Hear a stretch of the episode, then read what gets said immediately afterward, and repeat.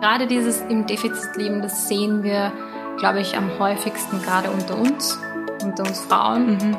weil wir den Anspruch an uns haben, dass wir einen, unseren Job gut machen, dass wir in unserem Job gut ausschauen, dass wir unsere Kinder top betreuen und dass wir ständig 100% leisten mhm. oder auch noch voller Energie irgendwie sind. Ja. Und dass es alles noch easy ausschaut, das darf man nicht vergessen.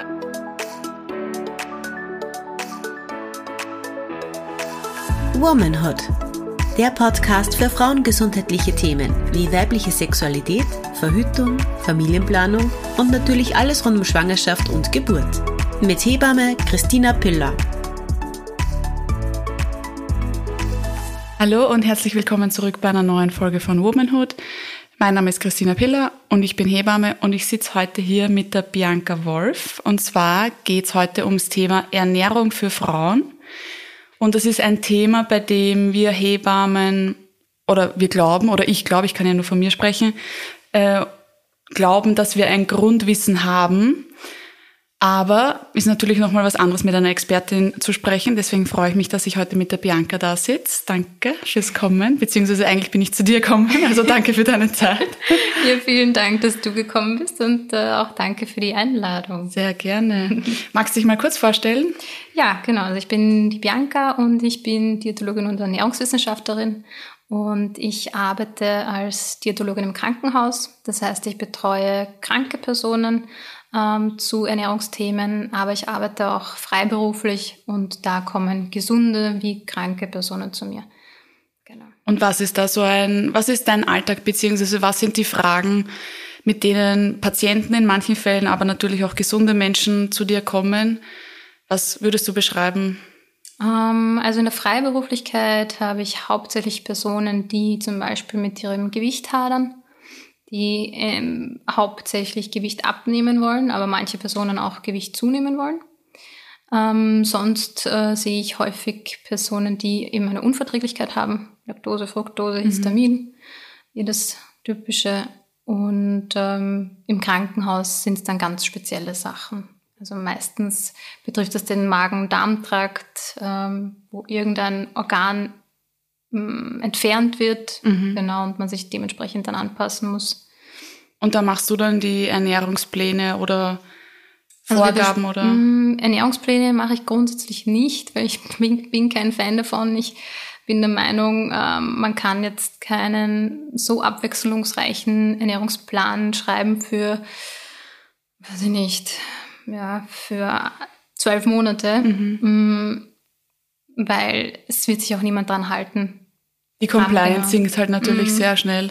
Genau. Aber was ist dann die Motivation oder wie versuchst du Menschen zu überzeugen? Weil im Endeffekt weiß es der Mensch ja dann oder merkt es der Mensch ja dann selber, dass es ihm oder ihr besser geht, nehme ich an. Mhm. Wenn ich als laktoseintoleranter Mensch sehr viel Laktoseprodukte zu mir nehme, geht es mir dann natürlich auch dementsprechend, wenn ich nicht die dazugehörige Medikation einnehmen will oder nicht einnehme. Mhm. Aber was ist die Motivation, die du versuchst, den Menschen weiterzugeben, dass sie für sich selber eben diesen Ernährungsweg finden und draufbleiben? Mm, also sehr oft braucht es gar nicht so die Motivation von mir, weil die Leute eher einen bestimmten Leidens Leidensdruck haben mhm. und sich um jede Empfehlung, also über jede Empfehlung und Maßnahme ähm, eigentlich freuen. Und wenn es dann auch wirklich was gebracht hat oder wenn sie ähm, dann verstanden haben, dass das die Ursache für ihre Beschwerden sind, dann ist das natürlich eine große Motivation. Genau. Okay. Ja. Na, spannend. ich habe überhaupt keine Berührungspunkte bisher gehabt, glaube ich, mit Ernährungswissenschaftlerin. Ich meine, meine Cousine ist Ernährungswissenschaftlerin, mhm. ja. aber wir reden halt dann privat und nicht per se die ganze Zeit über ihren Job. Ja, klar. Mhm. Aber spannend auf jeden Fall. Ähm, wir wollen ja heute über die Ernährung von Frauen sprechen, beziehungsweise eben auch zyklusangepasste Ernährung, was mich natürlich sehr interessiert, aber vielleicht auch sehr viele andere Frauen. Und da wollte ich gleich mal starten mit der Frage, empfindest du es als Ernährungswissenschaftlerin als sehr sinnvoll, sich dem Zyklus angepasst zu ernähren? Weil ich finde es zum Beispiel als weibliches Individuum manchmal schwer, selber zu merken, was ich brauche und wann ich es brauche. Mhm. Und dann aber, wenn ich allgemeine Empfehlungen verfolge mhm. und das dann so mache, merke ich schon, dass es mir hilft. Aber in dem Moment, in der Zyklusphase, in der ich gerade bin, fällt es mir schwer, das zu erkennen, obwohl man ja manchmal dann schon noch diese Cravings hat. Oder mhm. ich kenne es halt nur von mir selber. Ich meine, da bist du schon, glaube ich, hast du schon einen Vorteil, dass du überhaupt merkst, in welchem Zyklus du dich befindest. Das wissen auch oft viele nicht. Das stimmt. Mm, aber ja, also um deine Frage zu beantworten, ganz grob, ich glaube, es macht auf jeden Fall Sinn, vor allem in Bezug auf dein Wohlbefinden während des Zyklus. Ähm, also natürlich, du kannst deinen Zyklus über die Ernährung ähm, beeinflussen, ja. Ähm, aber du beeinflusst damit eher so die Symptome. Also du beeinflusst damit dein Wohlbefinden. Mhm. Ja. Natürlich, wenn du dich jetzt zum Beispiel sehr hypokalorisch ähm, ernährst, das bedeutet unter deinem Bedarf, ähm, so wie es zum Beispiel bei ähm, Personen mit Essstörung ist, dann kann es auch sein, dass dein Zyklus komplett ausbleibt. Mhm. Ja, also insofern würdest du den Zyklus damit auch beeinflussen. Aber ähm, ich glaube schon, dass es sinnvoll ist, sich zyklusangepasst zu ernähren, weil man damit einfach sein Wohlbefinden steigern kann. Und wenn man jetzt zum Beispiel spricht von der typischen, von dem typischen Menstruationszyklus, dass man jetzt sagt, okay, während der Regelblutung gibt es ja natürlich unterschiedlich starke Regelblutungen, ähm, da sehr eisenhaltige Ernährung zu sich zu nehmen. Mhm. Wäre es dann nicht auch schon sinnvoll, das davor zu tun? Bevor mhm. ich noch in die Menstruationsblutung komme, dass ich da schon meinen Eisenhaushalt aufbaue, beziehungsweise mhm. das ist ja nur ein sehr kurzfristiger Aufbau, nehme ich an, mhm. weil der Zyklus ja sowieso monatlich ähnlich ist, sagen wir mal so, mhm. nicht gleich, aber ähnlich. Und da stellt sich mir dann die Frage, weil ich habe es eben so gehört, dass ich während der Regelblutung eisenhaltige Nahrungsmittel zu mir nehmen soll. Aber wäre es dann eben nicht schon sinnvoll davor? Mm, ich verstehe es, ja. Man will immer so auf Vorrat irgendwas. Genau. Alles präventiv, was nur geht. Genau, und präventiv. Das ist im Falle des Eisens tatsächlich nicht wirklich möglich. Also wir können keinen Vorrat aufbauen. Alles, was wir zusätzlich essen, also wenn unsere Speicher voll, äh, vollgefüllt sind, alles, was wir zusätzlich ähm, an Eisen zu uns nehmen, äh, geht eigentlich auf Kosten unserer Organe. Und das vor allem Leber, Herz oder die Blutgefäße. Und um das halt zu vermeiden, also um irgendeinen Schaden unserer Organe zu vermeiden, ist unser Körper eigentlich recht gescheit, weil der drosselt dann eigentlich diese Aufnahmeleistung über den Darm mhm. ähm, runter. Dementsprechend können wir nicht mehr so viel Eisen über unseren Darm aufnehmen und verwerten. Ja, was gut ist, das heißt, der Rest wird ausgeschieden. Ähm, zum Beispiel, wenn wir aber einen Mangel haben, dann, kann's, dann steigert unser Körper zum Beispiel auch die Aufnahmeleistung auf bis zu 80 Prozent. Das heißt, da wird dann viel mehr aufgenommen. Ja. Und genau. das ist halt dann zum Beispiel während dem Zyklus, während der Menstruationsblutung, wo es, wenn es einen Mangel geben sollte, erhöht ist. Mhm, genau, falls, ein, falls es einen Mangel geben sollte. Und da ist es halt wirklich äh, abhängig davon, wie du sagst, wie stark so eine Regelblutung ist. Also manche Frauen haben halt wirklich sehr starke Regelblutung. Da kann es auch sein, dass sie wenn sie sich davor irgendwie einseitig schon ernährt haben und bereits einen leichten Mangel gehabt hätten, ja, dass sie dann wirklich in einen Mangel kommen. Ähm, aber gut, da kann man wirklich davor etwas machen, indem man schaut, dass man überhaupt nicht in so einen Mangel kommt und sich ausgewogen ganz einfach ernährt, aber jetzt nicht übermäßig ähm, Eisen zuführt, weil das, wie gesagt, keinen Sinn macht. Mhm. Ähm, und auch während der Menstruation direkt darauf achten, dass man vermehrt eisenreiche Produkte isst, ja. Genau. Und was wäre dann zum Beispiel rund um den Eisprung? Ähm, also grundsätzlich, was diese Zyklusphasen betrifft oder den Menstruationszyklus, da kann man sagen, mm, also nach der, Menstruations, äh, nach der Menstruation mm, ist es so, dass bei uns der Östrogenspiegel ansteigt. Und das hat den Vorteil, dass wir halt viel aktiver, viel kreativer sind und viel leistungsfähiger. Ähm, aber bei manchen Frauen ist es auch so, dass sie hier eher unter Verstopfung, also an mhm. Verstopfung ähm, leiden. Das ganz grundsätzlich kann man sagen, vor dem Eisprung noch möglichst ausgewogen essen mit viel Ballaststoffen, um ihm die Verdauung anzuregen und so weiter. Ähm, aber um ihm auch diesen Eisenmangel, falls einer da, ja, falls sich da einer mh, hm, entwickelt haben sollte, den auch auszugleichen. Genau. Und halt auch genü genügend Nährstoffe mitzubringen, so wie auch Eiweiß, zum Beispiel Proteine, weil wir uns ja eigentlich auf diesen Eisprung da vorbereiten, ja, und die ganzen Eizellen heranreifen, ja. Das mhm. heißt, das sollte man möglichst unterstützen durch eine ausgewogene, vielseitige Ernährung. Genau. Und zum Eisprung oder während dem Eisprung ist dann eigentlich das Östrogen am, am hoch, also am höchsten, und das fällt dann sehr rasch ab ähm, mit dem Eisprung. Ähm, auch da sind wir noch sehr leistungsfähig und auch da gilt es weiterhin, möglichst nährstoffreich zu essen. Und dann kommt eigentlich das, das Tief sozusagen. also dann kommt dann das Progesteron, also nach dem Eisprung steigt dann das Progesteron. Und das ist halt dann mühsam, ja. Also das merken wir, dass unsere Verdauung nachlässt, weil Progesteron wirkt ähm, auf die Gebärmutter ähm, durchblutend. Das heißt, sie entspannt sich dann. Ja. Aber ich meine, die Gebärmutter ist auch eine Muskulatur. Das heißt, auch die umliegende Muskulatur wird entspannt. Deswegen ist unsere Verdauung meistens sehr träge. Und ja, auch das kann man dann anregen, indem man möglichst viele Ballaststoffe isst, ausreichend trinkt was ist ausreichend trinken? Hm. Ausreichend trinken ist nach Durstgefühl. Okay, ich habe keins.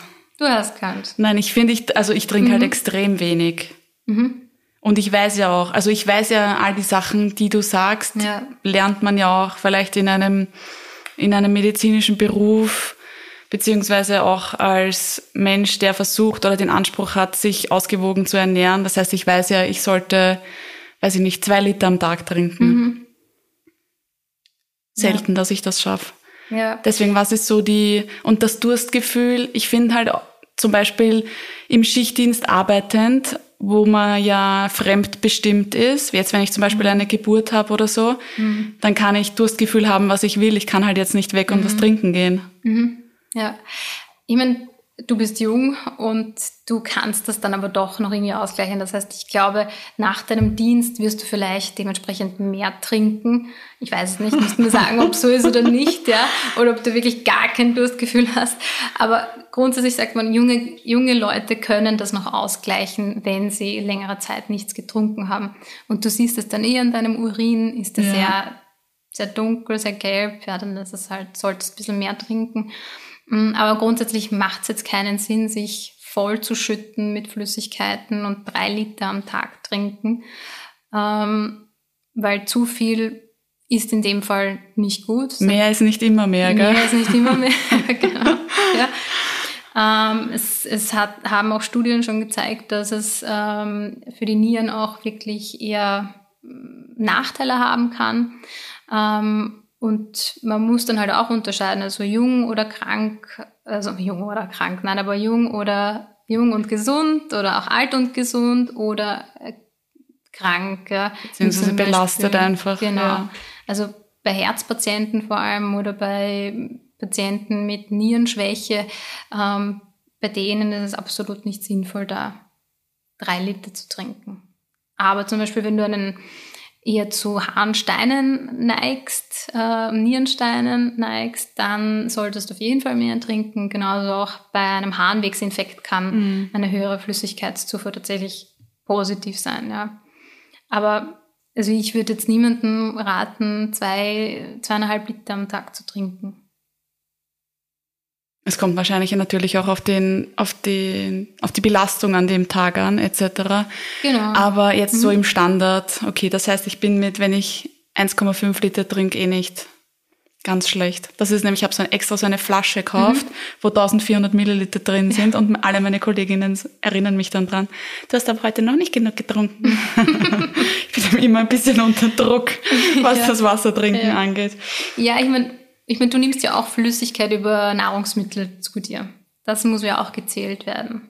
Das werde ich als nächstes Argument bringen. Genau. Danke. ähm, Ich finde auch zum Beispiel, dass wenn man versucht, allgemein sich gesund und ausgewogen zu ernähren, das sind ja eben diese beiden Schlagworte, die so oft kommen, gesunde und ausgewogene, ausgewogene Ernährung, dass man da auch schon manchmal Fehler macht, weil man das anders wahrnimmt. Zum Beispiel viel Obst mhm. ist ja auch nicht automatisch gleich gesund, mhm. ist halt viel Fruchtzucker. Mhm. Und da gibt's oftmals so Ernährungsmythen oder Fehler, die sich einschleichen, selbst bei Menschen, die vielleicht den Anspruch haben, sich gesund und ausgewogen zu ernähren. Was, was fällt dir da als erstes ein oder was sind so diese Top-Ernährungsmythen? Mhm. Ähm, nach 18 Uhr nichts mehr essen. das werde ich immer wieder gefragt. Aber das ist eigentlich schlecht, oder? Wenn ich um 20 Uhr noch was esse. Und äh, ja, Kohlenhydrate. Kohlenhydrate, sind böse, gell? Ja. Mhm. Das ist in der Wahrnehmung, glaube ich, schon oft sehr häufig so. Mhm. Und das ist dann eben auch, wenn Menschen die ganze Zeit im Defizit leben, ja auch sehr kontraproduktiv. Erstens mal für die Leistung vom Körper, nehme ich an, beziehungsweise auch mhm. für die Organe etc. Es ist äh, auf jeden Fall ein Nachteil. Mm, also gerade dieses Defizit im Defizitleben, das sehen wir, glaube ich, am häufigsten gerade unter uns, unter uns Frauen, mhm. weil wir den Anspruch ähm, an uns haben, dass wir äh, einen, unseren Job gut machen, dass wir in unserem Job gut ausschauen, dass wir unsere Kinder top betreuen ähm, und dass wir ständig 100 Prozent leisten mhm. oder auch noch voller Energie irgendwie sind. Ja. Und dass es alles noch easy ausschaut, das darf man nicht vergessen. Genau. Also man darf nicht gestresst sein oder sagen, dass es auch eventuell eine Belastung genau. ist. Ja, verstehe ja. ich. Und das sehe ich halt wirklich so oft, dass sich die Frauen ähm, da einfach auch kasteien und nichts, also ihrem Körper einfach nichts an Energie geben oder kaum etwas an Energie geben, ähm, aber dann einen Vollzeitjob haben, Kinder betreuen und äh, noch andere Sachen in ihrem Alltag erledigen. Trainieren äh, muss trainieren man auch noch. Gehen. Ja, ja, ja, ja, das ist Wahnsinn, ja. Und sich dann fragen, ja, wieso macht mein Körper nicht das, was ich will? Wieso nehme ich nicht ab? Und ja, weil dein Körper einfach auf Sparflamme ist, ja, und das Stresshormon Cortisol ist Hauptgast bei dir mhm. im Blut, ja. Und das ist halt leider das Problem. Also ich würde wirklich das Hauptproblem auf den Stress zurückführen, den man sich selbst macht, ähm, weil Stress einfach einen extremen Einfluss auf uns hat und auf unsere, also gerade auf unser Gewicht und auf unsere Ernährung. Also es ist bekannt, dass das Cortisol, eben dieses Stresshormon, ähm, zwei ganz wesentliche Sachen macht. Und das ist zum einen hemmt es äh, den Proteinaufbau, den Eiweißaufbau, Muskelaufbau. Ja. Das heißt, eine Frau, die unter Stress auch noch trainieren geht und ähm, sich dann wundert, warum da nichts weitergeht ja, und, und mhm. nichts isst, ist ganz klar. Ja, weil Protein wird abgebaut, also Muskulatur wird abgebaut, damit und zu Zucker umgewandelt, damit wir das schnell ähm, verwerten können, mhm. ja, weil unser Körper braucht natürlich in Stresssituationen Energie und die schnellst verfügbare Energie ist Zucker. Ja. Ja, und das nächste, was es macht, das Cortisol, das wirkt als Anti-Insulin. Das heißt, ähm, wir brauchen natürlich Insulin, damit der Zucker in die Zelle kommt und damit dann Energie ähm, frei wird. Nur wenn der Zucker nicht in die Zelle kommen kann, dann sucht es sich halt einen anderen Ort. Entweder es geht in die Leber oder eben in die Fettzellen. Es wird in den Fettzellen gespeichert. Und die Fettzellen haben wir eben um den äh, Körperstamm oder Bauch herum. Genau. Deswegen kommen hier dann die Fettpölsterchen. Ja. Aber was würdest du so einer Frau raten? Die, wir haben jetzt gerade eine, mhm. eine Beispielfrau, bei mhm. nicht Patientin ja nicht, weil sie ist ja primär nicht krank, mhm. sondern nur gestresst. Aber ich würde schon finden, dass, also ich meine, ich kann mich auch selber nicht ausnehmen. Natürlich mhm. habe ich auch den Anspruch an mich selber, meine Dienste zu machen, nach dem Nachtdienst im besten Fall ein bisschen zu schlafen und dann trainieren zu gehen, den Haushalt mhm. zu schupfen und alles mhm. ur easy peasy. Mhm. Ähm, aber was Was ratest du dann einer Frau, die eben diese Ansprüche an sich hat und sich vielleicht auch aus diesem Hamsterrad des Cortisols gar nicht mehr raussieht? Mhm. Also man muss sagen, Stressreduktion ist das eine. Und wie man Stress reduziert ist. Okay, ich, ich kündige morgen. ja, ich glaube, das wird noch mehr Stress verursachen. Aber nein, natürlich kann man Stress reduzieren, indem man Sport macht. Ja, aber viele machen halt leider krampfhaft Sport und mhm. machen Sport, denen, die, also der, der ihnen nicht Spaß macht. Mhm. Und das wiederum verursacht auch wieder Stress. Deswegen wirklich eine Sportart suchen, die einen Ausgleich bringt und die einen runterbringt. Und das muss nicht immer Krafttraining sein, es kann auch mal eben was Ruhigeres sein, es kann nur ein Spaziergang sein, was auch immer. Aber ich würde schon diese Stressreduktion an erste Stelle stellen und das ist wurscht, wie man das macht. Ja. Also mhm. muss man sich etwas finden, was einem Spaß macht und Freude macht und wirklich Ausgleich bringt. Aber das nächste ist auch ähm, den Körper mit Energie füttern. Und zwar eher eine, also Energie, die einen nachhaltig auch wach hält sozusagen oder über den Tag bringt und nicht jetzt da Kekse und dort ein äh, Fruchtriegel und dort ein Smoothie und so weiter. Das bringt immer nur kurze Energie, aber es fällt dann wieder ab. Ja. Vor allem, es fällt ja sehr schnell ab. Genau. Mhm. Nein, aber gerade wenn sie trainieren, ja, und das ist auch gut, dann sollen sie auf jeden Fall Energie zuführen, weil ich meine, ich kann jetzt nicht ohne, man kann schon, aber es bringt halt nichts, ja. Also wenn man wirklich Ziele ähm, erreichen möchte im Trainingsbereich oder im Kraftbereich, also ja, Training, dann sollte man sich ausgewogen ernähren. Das bedeutet wirklich alles dabei haben, Kohlenhydrate, Proteine, Fette, und ähm, dann kann man ein gescheites Training machen, ja. Mhm. Eine weitere Frage, die mir auf der Zunge brennt, mhm. ist, ist Frühstück wirklich die wichtigste Mahlzeit am Tag? Das ist eine wirklich schwierige Frage. Ich würde jetzt niemanden, also isst du Frühstück? Nicht, wenn ich jetzt zum Beispiel um sieben zur Dienstübergabe gehen muss. Das heißt, okay jede Sekunde, die ich länger im Bett verbringen kann, ist heilig. Mhm. Und ich habe original zwölf Minuten in der Früh, um mich fertig zu machen. Und da wüsste ich nicht, wie ich ein Frühstück unterbringen sollte. Okay, und nimmst du dir dann was mit? Ja, genau. Dann im Laufe des Vormittags sollte mhm. es sich ausgehen oder halt manchmal dann erst um zwölf Mittagessen oder mhm. so. Okay. Also ich persönlich zum Beispiel, ich brauche immer mein Frühstück. Bin es halt einfach schon so gewohnt.